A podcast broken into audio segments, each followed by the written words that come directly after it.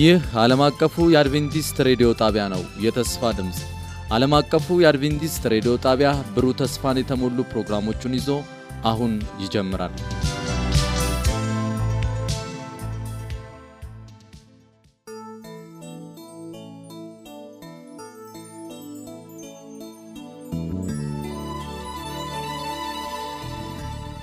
ወደ ክርስቶስ የሚመራ መንገድ ጸሐፊ ኤለን ጂ ዋይት ትርጉም የትንቢት ቃል የወንጌል አገልግሎት። ተራኪያን የተስፋው መልእክት አገልጋዮች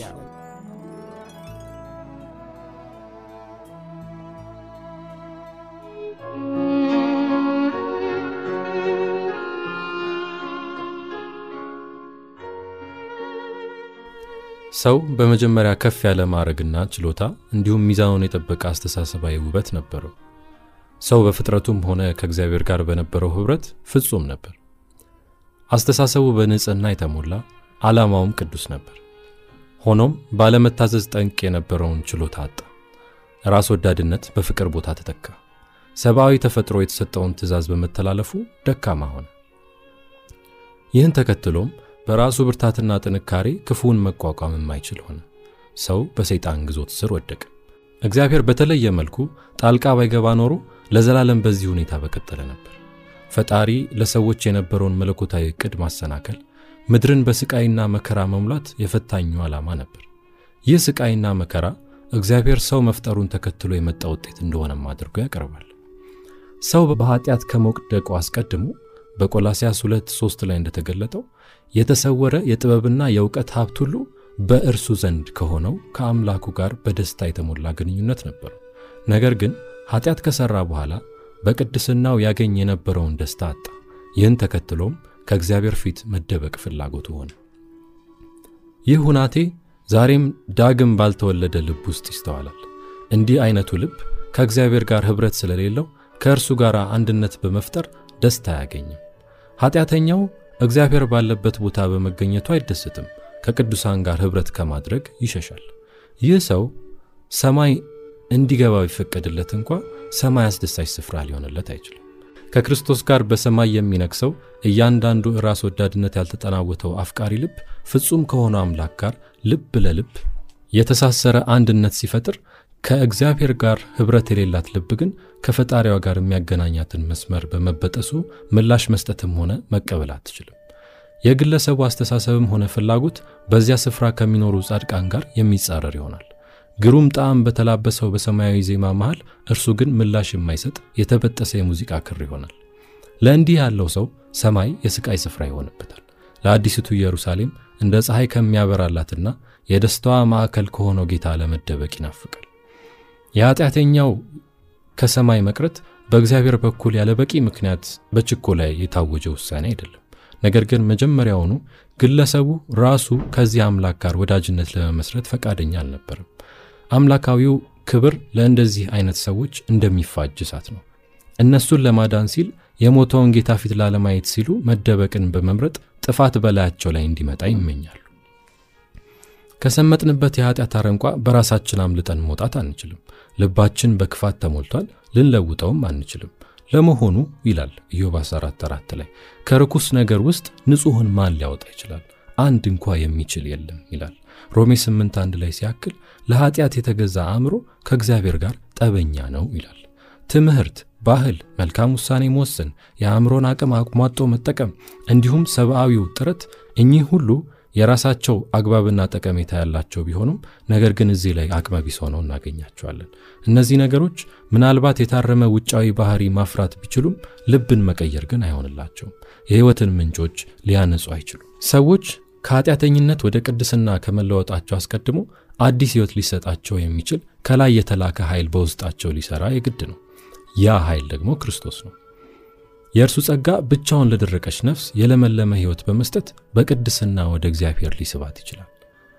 ማንም ከላይ ካልተወለደ አዲስ ልብ፣ አዲስ መሻት፣ አዲስ ዓላማ ወይም አዲስ ተነሳሽነት ካልተቀበለ በቀር በዮሐንስ 3፥3 ላይ አዳኙ እንደተናገረው የእግዚአብሔርን መንግሥት ሊያይ አይችልም።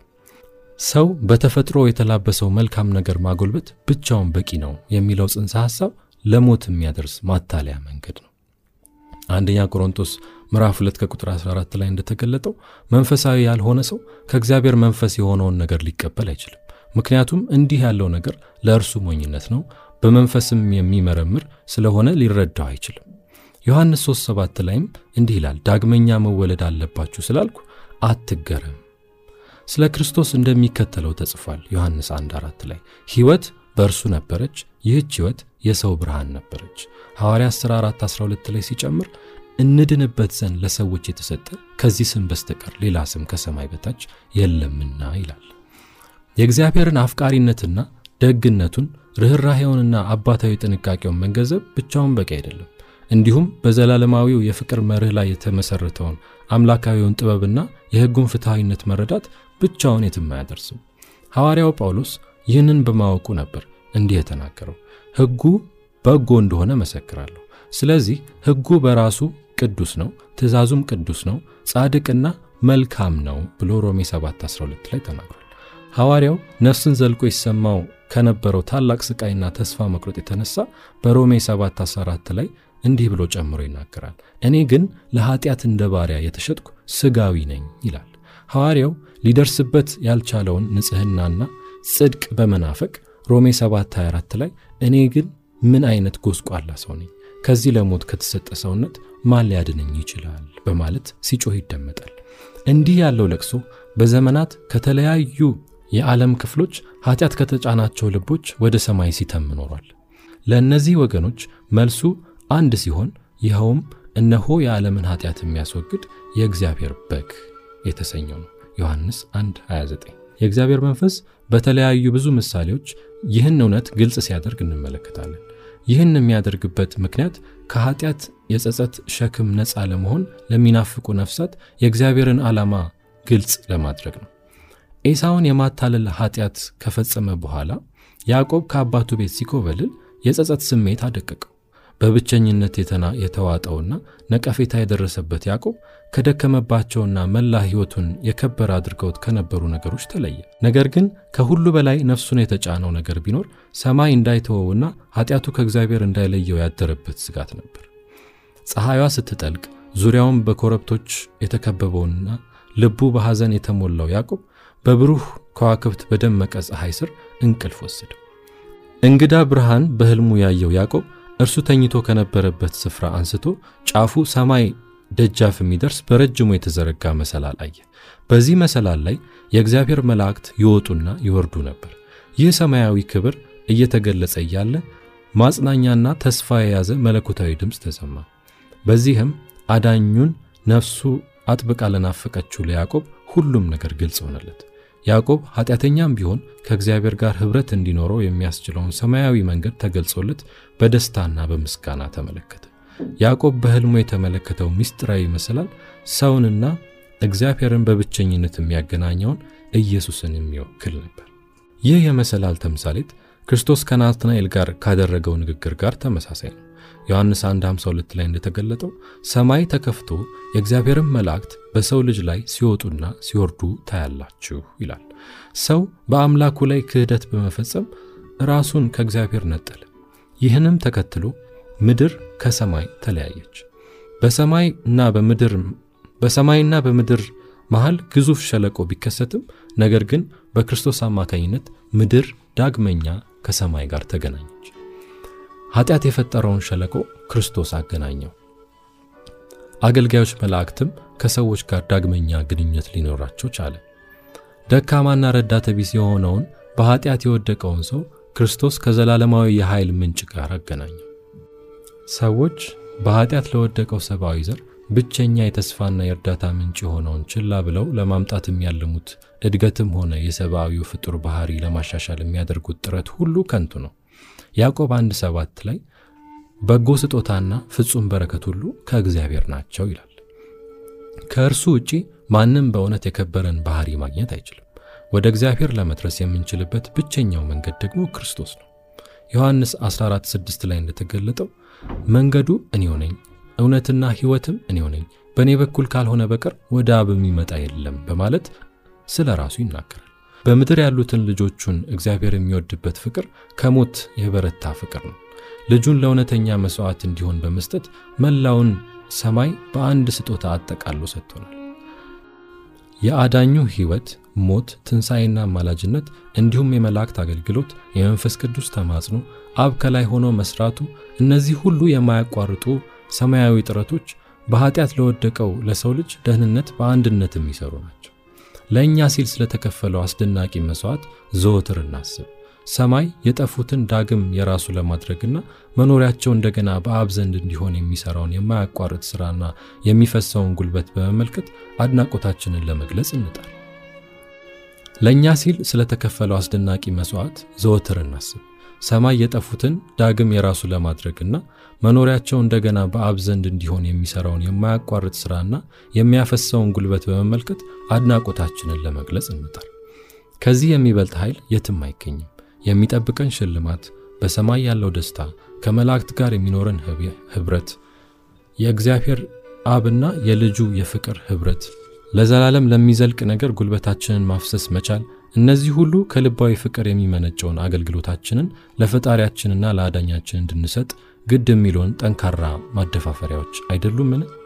በሌላ በኩል ደግሞ በመጽሐፍ ቅዱስ የተጻፈው እግዚአብሔር በኃጢአት ላይ የሚሰጠውን ፍርድ የሚያሳየው አይቀሬው ቅጣት፣ የባሕርያችንን ማሽቆልቆል እንዲሁም የመጨረሻውን ዘላለማዊ ጥፋትና ሰይጣንን ከማገልገል እንድንቆጠብ ለማስጠንቀቅ ነው። ስለዚህ ወደ እግዚአብሔር ምሕረት አጥብቀን መመልከት አይገባንምን? ለመሆኑ እርሱ ከዚህ በላይ ምን ማድረግ ይችላል? በአስደናቂ ፍቅሩ ከወደደን ከዚህ አምላክ ጋር ራሳችንን በቀጥተኛ ግንኙነት ላይ እናስቀምጥ። ወደ እርሱ አምሳል እንለወጥ ዘንድ የተዘጋጀልንን መንገድ ለመጠቀም በመትጋት ከአገልጋይ መላእክቱ ጋር ባለን ኅብረት በመደሰት ከአብና ከወልድ ጋር የሰመረ ግንኙነት ይኑረን።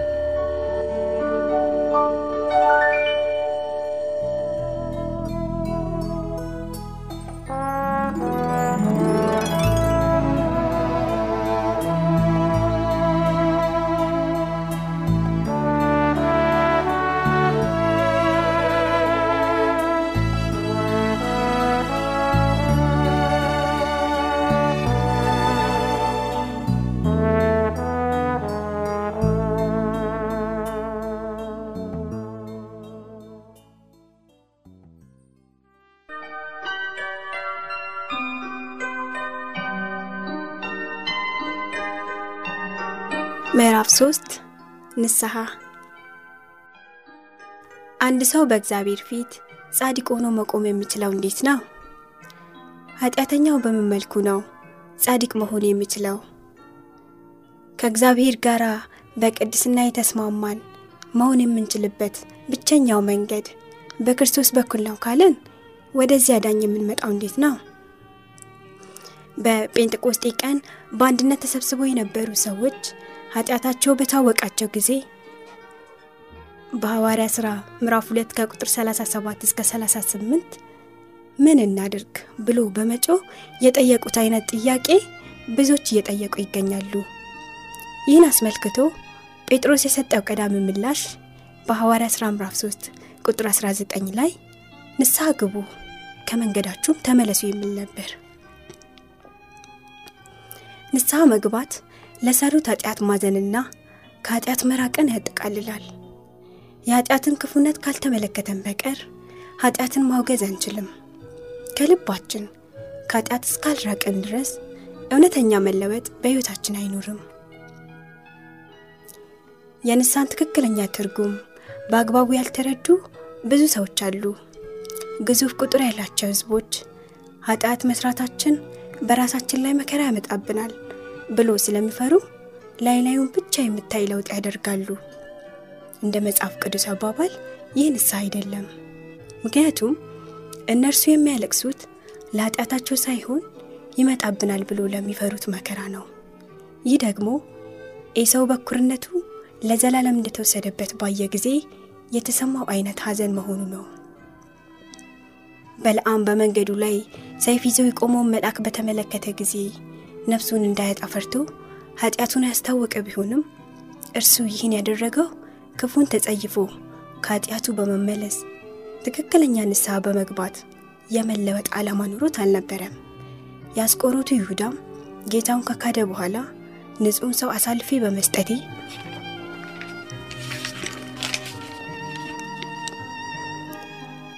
በድያለሁ በማለት ነበር የጮኸው።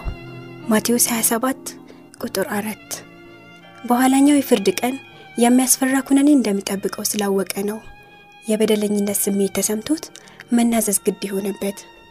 ይሁዳ ኋላ የሚከተለውን ስላሰበ ፍርሃት ውስጡን ናጣው እንጂ አንዳችም ነውር የሌለበትን የእግዚአብሔር ልጅ አሳልፎ በመስጠቱና የእስራኤልን ቅዱስ በመክደቱ ልቡ አልተሰበረም፣ ወይም የጠለቀ ሐዘን በነፍስ ውስጥ አልተሰማውም ነበር። ፈርዖንም እንዲሁ ከእግዚአብሔር ፍርድ በታች ሆኖ መከራ በደረሰበት ጊዜ ከሚመጣው ቅጣት ለማምለጥ ኃጢአቱን ያስታወቀ ቢሆንም ነገር ግን መቅሰፍቱ መውረዱን ባቋረጠ ጊዜ በሰማያዊ ንጉሥ ላይ መታበዩን ቀጠለ። እነዚህ ከላይ የተጠቀሱት ሁሉ ኃጢአት ላመጣ ውጤት እንጂ ስለ ኃጢአታቸው አላዘኑም። ነገር ግን ሰብአዊ ልብ በእግዚአብሔር መንፈስ በተማረከ ጊዜ ሕሊናው ንቁ ሆኖ በሰማይና በምድር ለመንግስቱ መሠረት የሆነውን የእግዚአብሔርን ቅዱስ ሕግ ጥልቀትና ቅድስና ለይቶ መመልከት ይችላል። ለሰው ሁሉ ብርሃን ሰጪ የሆነው እውነተኛው ብርሃን ወደ ዓለም እየመጣ ነበር። ዮሐንስ አንድ ዘጠኝ ይህ ብርሃን በምስጢራዊና በተደበቀው ልብ ላይ የብርሃን ጨረሩ ስለሚፈነጥቅ በጨለማ የተሰወረ ሁሉ ይገለጣል። ያኔ አእምሮና ልብ በኃጢአት የተሞሉ መሆናቸውን ያምናሉ ወይም ይቀበላሉ። ኃጢአተኛው የእግዚአብሔርን ጻድቅነት ስለሚያስተውልና ልብን ከሚመረምረው አምላክ ፊት ለመቅረብ የኃጢአተኝነት የመጉደፍ ስሜት ስለሚኖረው በአምላክ ፊት ለመቅረብ ፍርሃት ያድርበታል። ነገር ግን የእግዚአብሔርን ፍቅር የቅድስናውን ውበትና ንጽሕና ባስተዋለ ጊዜ ከኃጢአቱ ለመንጻትና ከሰማይ ጋር ዳግም አንድ ለመሆን ይናፍቃል። ዳዊት በኃጢአት ከወደቀ በኋላ የጸለዩ ጸሎት የእውነተኛ ንስሐን ትርጉም ያሳያል። የእርሱ ንስሐ እውነተኛ፣ ልባዊና ጥልቅ ነበር። ዳዊት በጸሎቱ መተላለፉን ለመሸፈን ምንም አይነት ጥረት ካለማድረጉ ባሻገር ከአስፈሪ ፍርድ ለማምለጥም ምኞት አልነበረውም።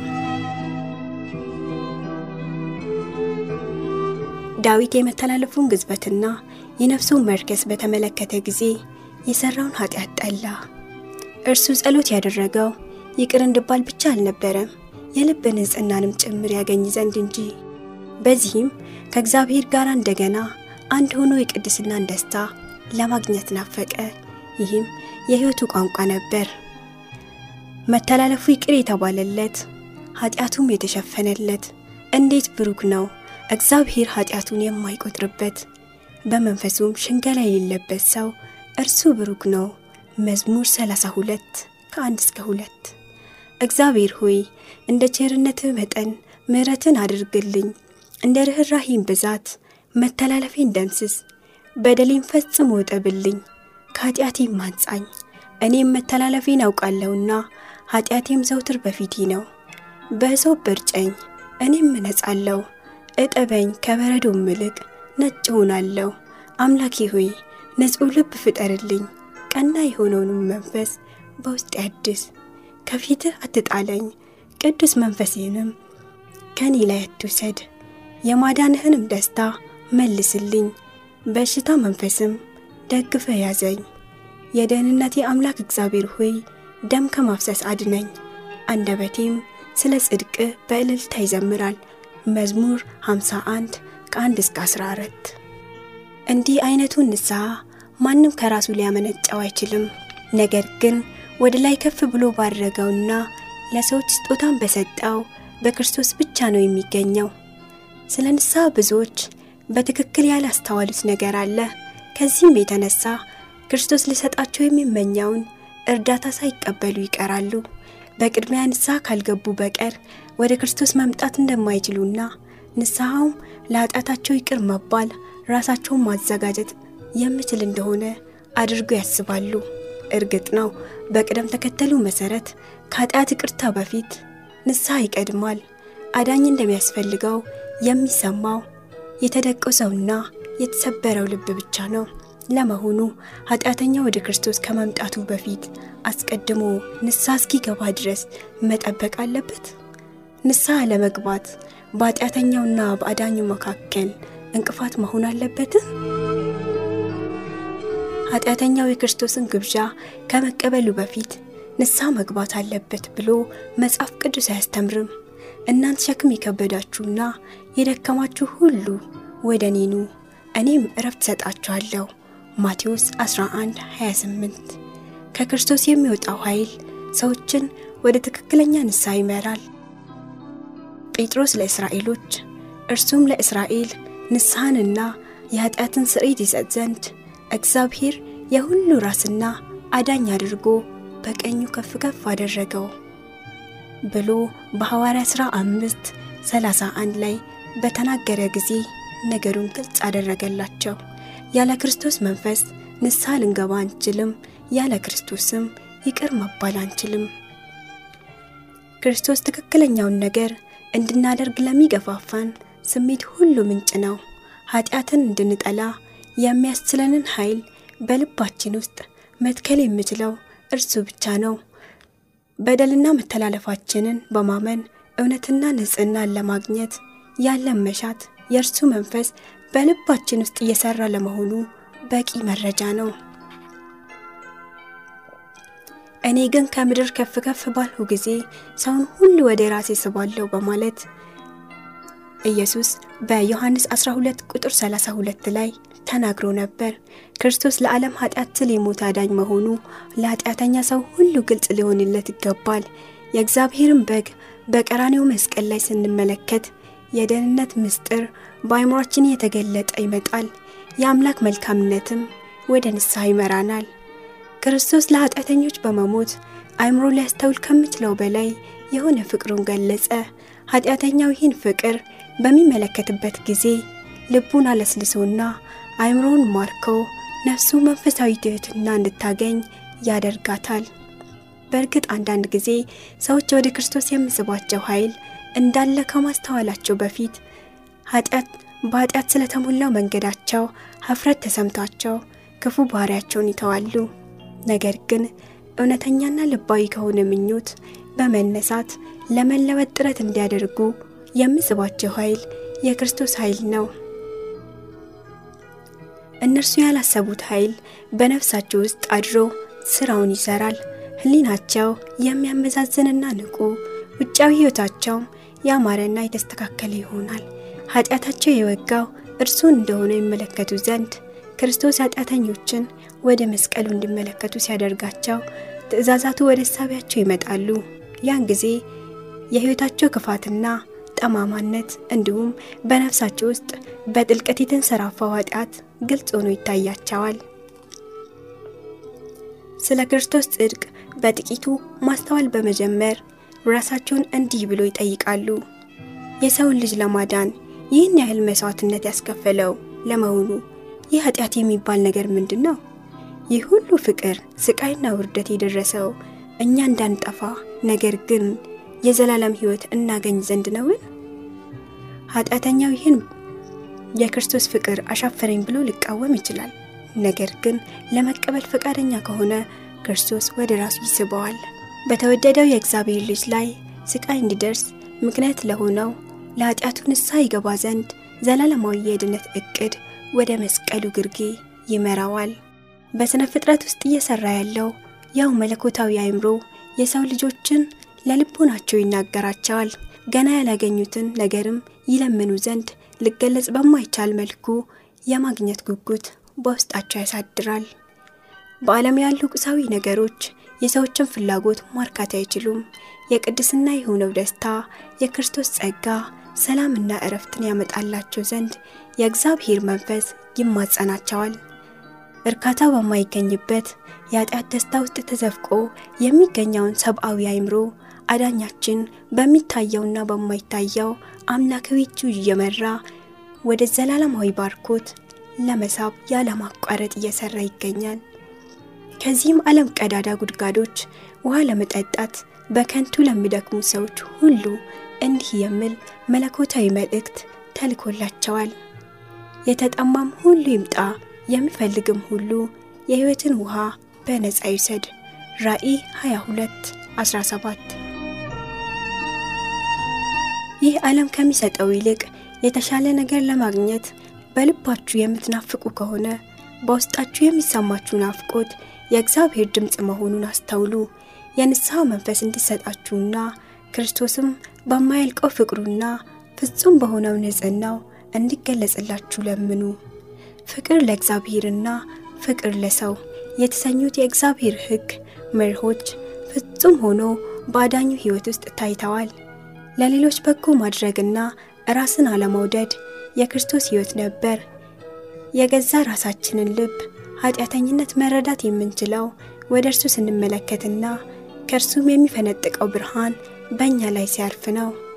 ኒቆዲሞስ እንዳደረገው ሁሉ ኑሯችንና አካሄዳችን የቀና ነው፣ ባህሪያችንም የታረመ ነው በማለት እንደ ማንኛውም ኃጢአተኛ ልባችንን በእግዚአብሔር ፊት ማዋረድ እንደሌለብን አድርገን በማሰብ ራሳችንን እናታልል ይሆናል። ነገር ግን የክርስቶስ ብርሃን በነፍሳችን ላይ በፈነጠቀ ጊዜ ምን ያህል እንደጎደፍን ራሳችንን በመመልከት ምኞታችን ሁሉ በራስ ወዳድነት ላይ የተመሰረተ መሆኑን ከእግዚአብሔር ጋር ጠላት እንደሆነን በዚህም እያንዳንዱ የሕይወት እንቅስቃሴያችን እንደተበከለ ለይተን እንረዳለን። ታዲያ በዚህ ጊዜ የእኛ የራሳችን ጽድቅ በእርግጥም የመርገም ጨርቅ መሆኑን በመረዳት ከዛ በኃጢአት ከረከሰ ሕይወት ሊያነጻንና በእርሱ አምሳያ ልባችንን ሊያድሰው የምችለው የክርስቶስ ደም ብቻ መሆኑን ለይተን እናውቃለን። ከእግዚአብሔር ክብር የሚወጣው ጨረርና ከክርስቶስ ንጽሕና የሚፈነጥቀው ብርሃን ወደ ሰማያዊ ነፍስ ዘልቆ በመግባትና እያንዳንዱን የርኩሰት ነቁጣ ለይቶ በማውጣት በእክል የተሞላውንና የተበላሻውን ሰብአዊ ባህሪ በገሃድ ያሳያል። ቅዱስ ያልሆነውን የሰው ምኞት፣ የልብን ክህደትና የከንፈርን መርከስ ግልጽ ያደርጋል። ኃጢአተኛው ታማኝ ባለመሆን የእግዚአብሔርን ሕግ ዋጋ ቢስ ማድረጉን በማስተዋል ኃጢአትና ጉድፍ የሌለበትን ንጹሑን የክርስቶስን ባህሪ በሚመለከትበት ጊዜ ራሱን ይጸየፋል። መንፈሱ የተጎዳና የተሰቃየም ይሆናል። ነቢዩ ዳንኤል ወደ እርሱ ተልኮ የነበረው የሰማይ መልእክተኛ የተከበበበትን ክብር ባየ ጊዜ የራሱ ደካማነትና ፍጹም አለመሆን ታወቀው። ነቢዩ በአእምሮ ውስጥ የቀረውን ድንቅ ስሜት ሲገልጽ በዳንኤል 10 ቁጥር 8 ላይ ስለዚህ ይህን ታላቅ ራእይ እያየው ብቻዬን ቀረው፣ ምንም ጉልበት አልነበረኝም፣ መልኬ እጅጉን ገረጣ፣ ኃይልም አጣው በማለት ነበር የተናገረው።